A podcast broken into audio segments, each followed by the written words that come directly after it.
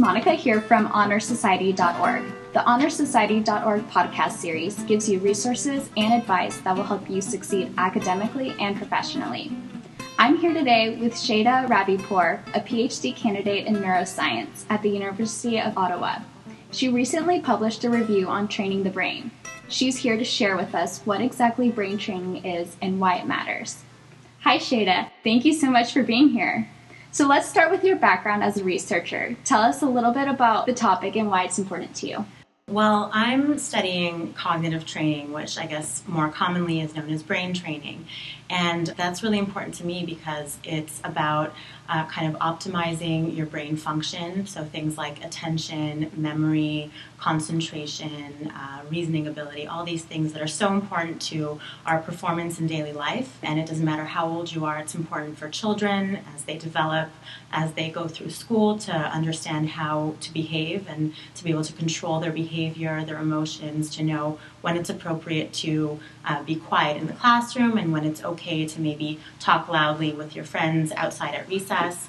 Um, certainly, as we grow up and we go to college or start our careers, we need to have the discipline to concentrate on our tasks and have the discipline to do um, the tasks that are needed of us, of our jobs. And then as we age, this is becoming a really hot topic in terms of preventing or maybe even reversing the signs of aging, so cognitive decline or, you know, kind of getting that mind fuzz that people report feeling as they age. So this is all really important to me from a practical perspective, but also from a theoretical perspective. Um, I'm interested also in understanding why do people think the way that they think? What are the factors um, in our environment and in the way that we think that influence the way that we behave? Um, and the differences, the individual differences that exist between two different people based on these other kind of extraneous factors, um, and I guess overarchingly try to understand the human condition and, and, the human mind. Definitely, it's really fascinating because it's something that affects us not only in our every day to day minutes, but also in the future. So Certainly. It's a really important topic. So, why don't you tell us a little bit about what exactly brain training is? So, brain training uh, is a broad term that encompasses the idea that you're kind of exercising, um, doing a, a, certain type of mental challenge or task that is mentally challenging over a specific time frame with the intention of improving a certain type of cognitive skill or mental skill. So, again, something like improving your attention or improving working memory, which is a type of memory that allows you to um, immediately recall something that you just heard and kind of manipulate it. So, for example, doing mental arithmetic or remembering a phone number and having to you know, jot it down if you don't have a paper to to jot it down. You have to jot it down in your memory. So, um, kind of improving these kinds of of skills and these aspects of cognition or, or mental function. Um, and doing that again over a specific time frame, which could be several days to weeks to you know months or a lifetime. And these these types of activities can be uh, more direct or more um, more specific, like a computerized task. Um, and they can even be considered something like a computer game or a video game, even um, to something like meditation or you know spending time with nature, um, uh, being physically active or exercising regularly. These these kind of more holistic or more lifestyle related activities. All of these things, if they're done um, in a again in a certain type of program with the with the goal of improving mental function, these can be all considered as types of brain training. Why is brain training something that we should be aware of? Well, brain training, um, I, I, think, is a fascinating topic, and it's certainly gaining popularity in mainstream society. So um, there are so many, uh, especially the computerized programs. There are so many different types of products that are available right now on the market. So, um, for example, things like Lumosity, which I'm sure many people have heard of, or um, you know, CogniFit Brain Age. These are just some examples of the many, many programs that are being developed and that exist commercially for use. And the idea or the theory behind all of it is, again, to improve an aspect of your mental function that's going to be influential in your daily life, that's going to have tangible results in improving your performance um, at, at, your job or just in your day to day interactions. Um, uh, so that's why it's that's why it's so important and um, it can be relevant for again all types of populations. It can be relevant for you know the typical healthy young adult. It can be relevant in clinic for for people who have conditions like ADHD or um, things like schizophrenia. There's a lot of work that's being developed in that area, or other kinds of psychopathologies. People who are older, who are afraid of perhaps losing their mental faculties, maybe not remembering as well as they used to, not being able to concentrate as well as they're used to. That's a common um, change that occurs naturally as we age, and some people are trying to find ways to reverse that or stop that from happening. Um, there's a lot of work that's being done in you know older people with Alzheimer's or early dementia. Um, so again, very relevant for kind of everyone.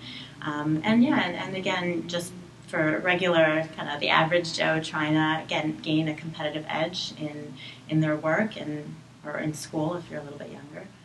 Yeah, definitely. And I think you've probably convinced our listeners that it is something that they need to be aware of. So, what do you recommend if they're ready to get started in training their brain, so to speak? Right. Um, well, there are so many different paths that you can choose to training your brain. So, again, some of the most readily available um, uh, products on the market are these computer programs that exist. Um, and so you, you can choose one of those, play one of those games. Um, you can do something like meditating. So there's a lot of evidence that suggests that mindfulness meditation is beneficial for improving your attention and um, your concentration, things like that, which can certainly be beneficial um, in, in daily life. Again, things like physical exercise.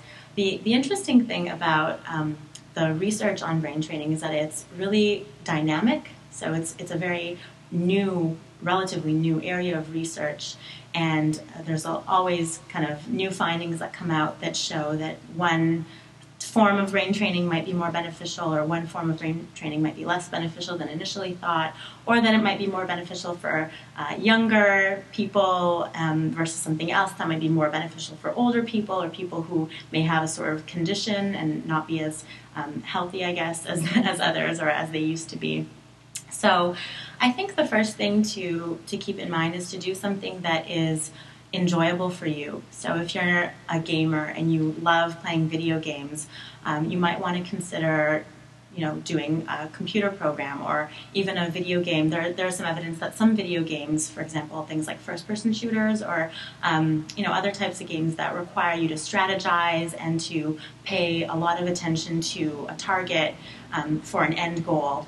Those can be beneficial in kind of generally improving your attention and possibly even improving more uh, indirect things like performance in daily life. So if you're interested in that, that might be something to, to start doing. If you're maybe more into spirituality, into um, kind of uh, you know the idea of meditation, if this is something that you are interested in, in starting, or maybe something that you have already kind of been interested in, then that's definitely an interesting way to go about doing it. So there are different types of meditation. One type of, of meditation is called mindfulness meditation, and um, very generally it comprises two types. So there's focused attention, which you kind of have to hone in on a specific aspect of your environment, and then open monitoring, where you're kind of generally just raised general state of awareness and not necessarily concentrating on one aspect.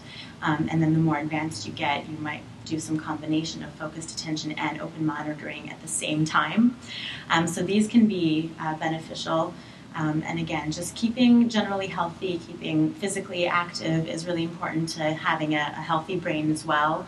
Um, and sleep. Sleep is really important. It's not really brain training, but um, so brain training isn't necessarily just about having your brain on all the time and being active all the time. So it's important to train it, certainly, and to practice having better focus, practice maybe multitasking in a more efficient way. But it's also important to take mental rest, right? So mm-hmm. sleep is really important in that as well. Um, walks in nature, spending time outdoors, mindfulness to a certain extent comes into play um, in that respect as well. So just kind of uh, maybe plugging out from all the electronic devices and the industrialized environment and just you know take a hike in, in nature and, and, that can be really beneficial as well. So just generally having a balance i think is is a good place to start and doing something that's enjoyable and that you will be engaged in but also that will be challenging to you. That's also really important.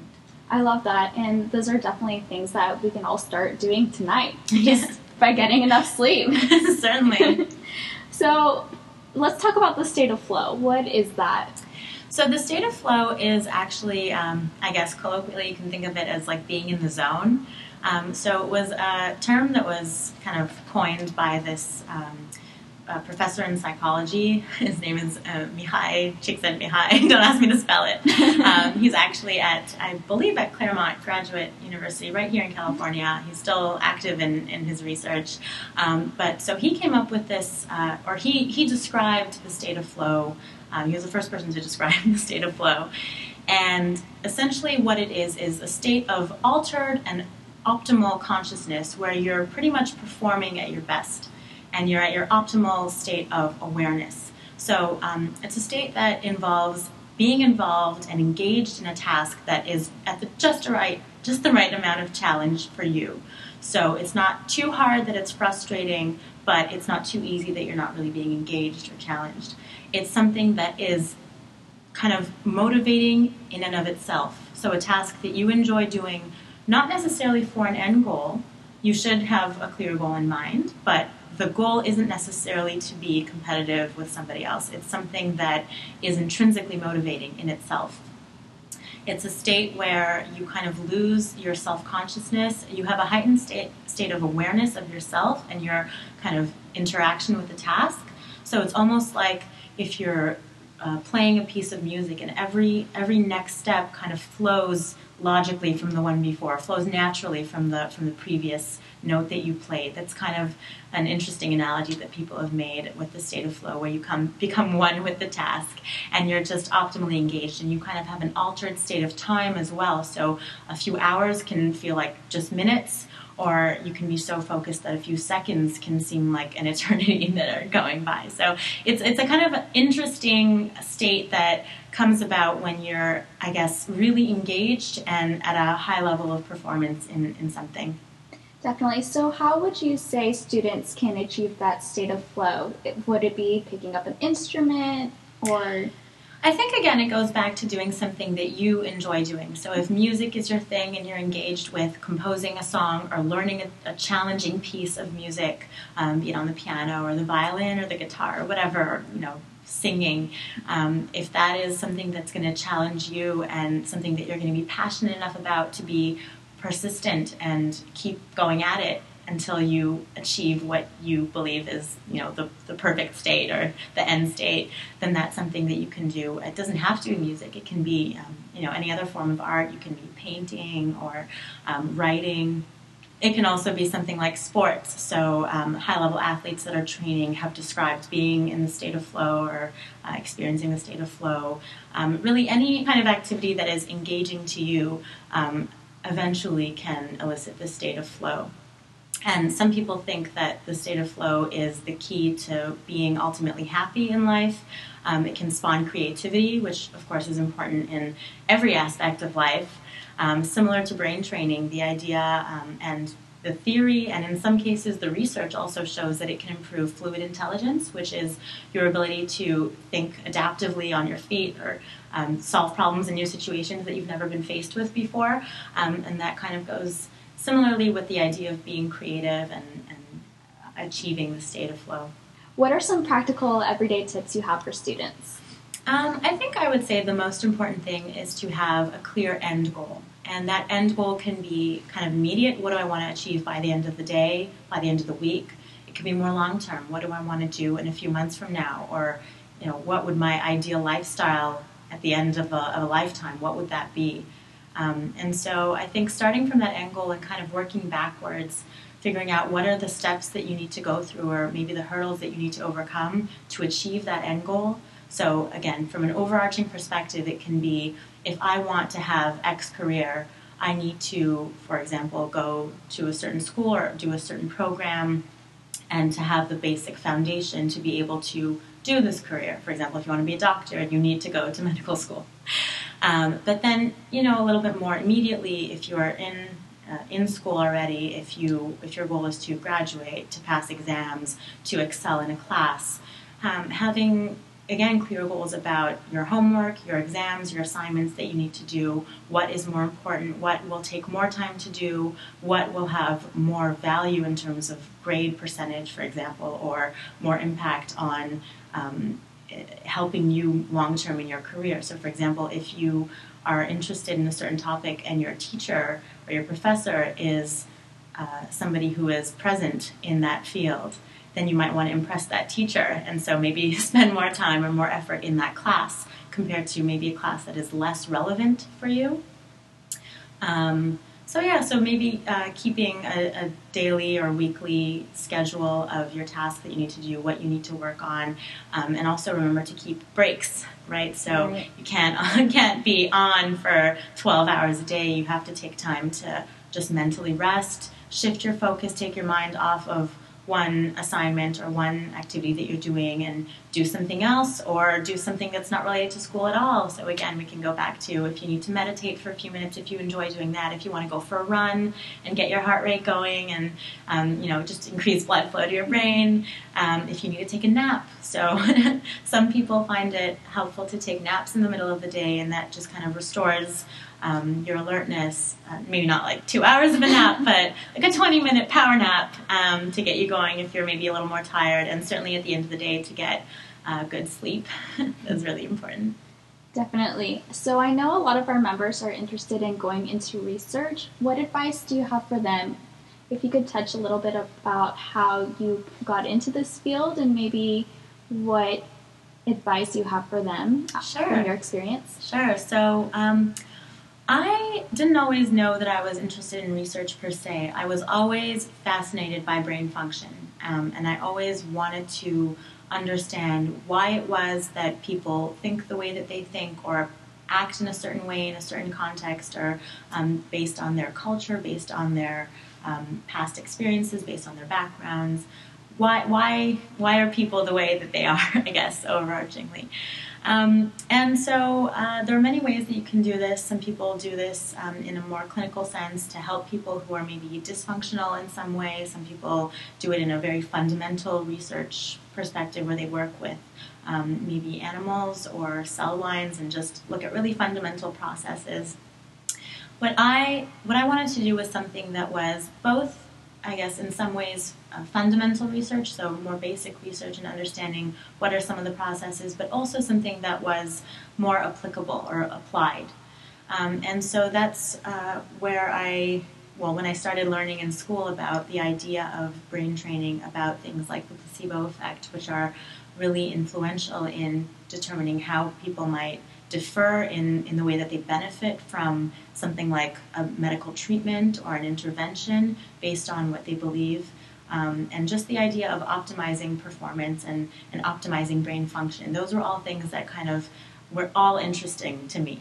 And I think I had such broad interests that for a while I, I, considered going into medical school and studying it from that perspective in clinical populations. And then it has the added benefit of directly helping people, and you get to see your patients go through it and interact with them. But um, personally, I thought, well, if I'm if I'm doing something that can help a few people at a time, why not do something that can maybe help hundreds of people at a time by showing um, or, or kind of dictating what proper or better practice would be. For example, in the context of medicine. So I'm I'm really interested in doing work, and I hope to be able to do work um, in my career that will improve or continually improve our standards of care, our standards of how we understand how people function optimally. Again, it can be in school, in, in, like elementary school, or in college, and all the way up until you know you have your career and you're maybe at retirement stage and trying to just keep your brain optimally functioning. This is all things that that fascinated me and um, brain training to me is kind of the link, and, and the study of brain training and the study of cognitive function and executive function. So, being able to control your thoughts and your actions and your emotions, all of that, which again also ties into brain training, that was what kind of led me down that path. Um, and so the research I'm actually doing right now is looking at the effects of expectancy on performance. So, uh, kind of related to the placebo effect. Basically, um, the amount that a person expects that uh, a certain program will work, how much will that influence how much they actually improve compared to someone who maybe comes in thinking that it's not really going to work. Um, and uh, I'm also looking at other kind of individual factors like you know level of education or how much experience you have and other kinds of activities like you know gaming or whatever. Um, so that's what I'm doing now. I'm actually also writing a book about brain training, um, kind of an academic book that's also aimed for just the general public. So um, it will be well or it is well researched in terms of having. Um, any any point that I'm making will be backed up by a theory or proven work, but kind of written in a way that hopefully everyone can benefit from and understand.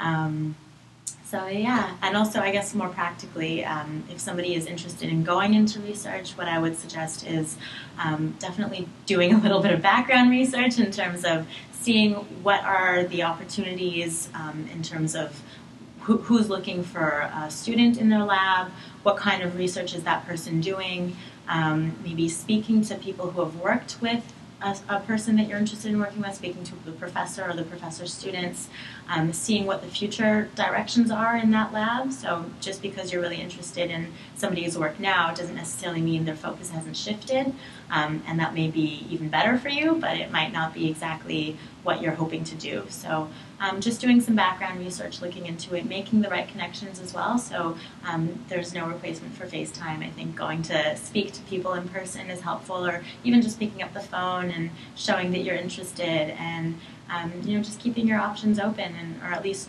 trying to figure out as many potential paths that you can follow that would still uh, fulfill your own personal passions and goals. I think that's really great advice for really any field is, oh. to, is to, you know, do your research and talk to people who are in that. I think that regardless of what you want to do, I think that as a college student, that's definitely something we should be prioritizing. So right. and I find people are pretty receptive to that. In my, in my personal experience, mm-hmm. people have been really helpful to me and have given me great advice down the line and have given me great feedback down the line as well if I did something that was good or maybe less productive. Um, so yeah, I think people are receptive to that. Definitely, I definitely agree. So thank you so much for taking the time to talk with us. I think this is such a fascinating topic, and we could probably go on for much longer. But I think this is a great starting point, and it's really something that I do as well think the awareness is important, so that people know that this research is is being done, and people do want to see how our brain is going to help us in our day to day and in the future. Right. Well, thank you so much for inviting me. It was a lot of fun.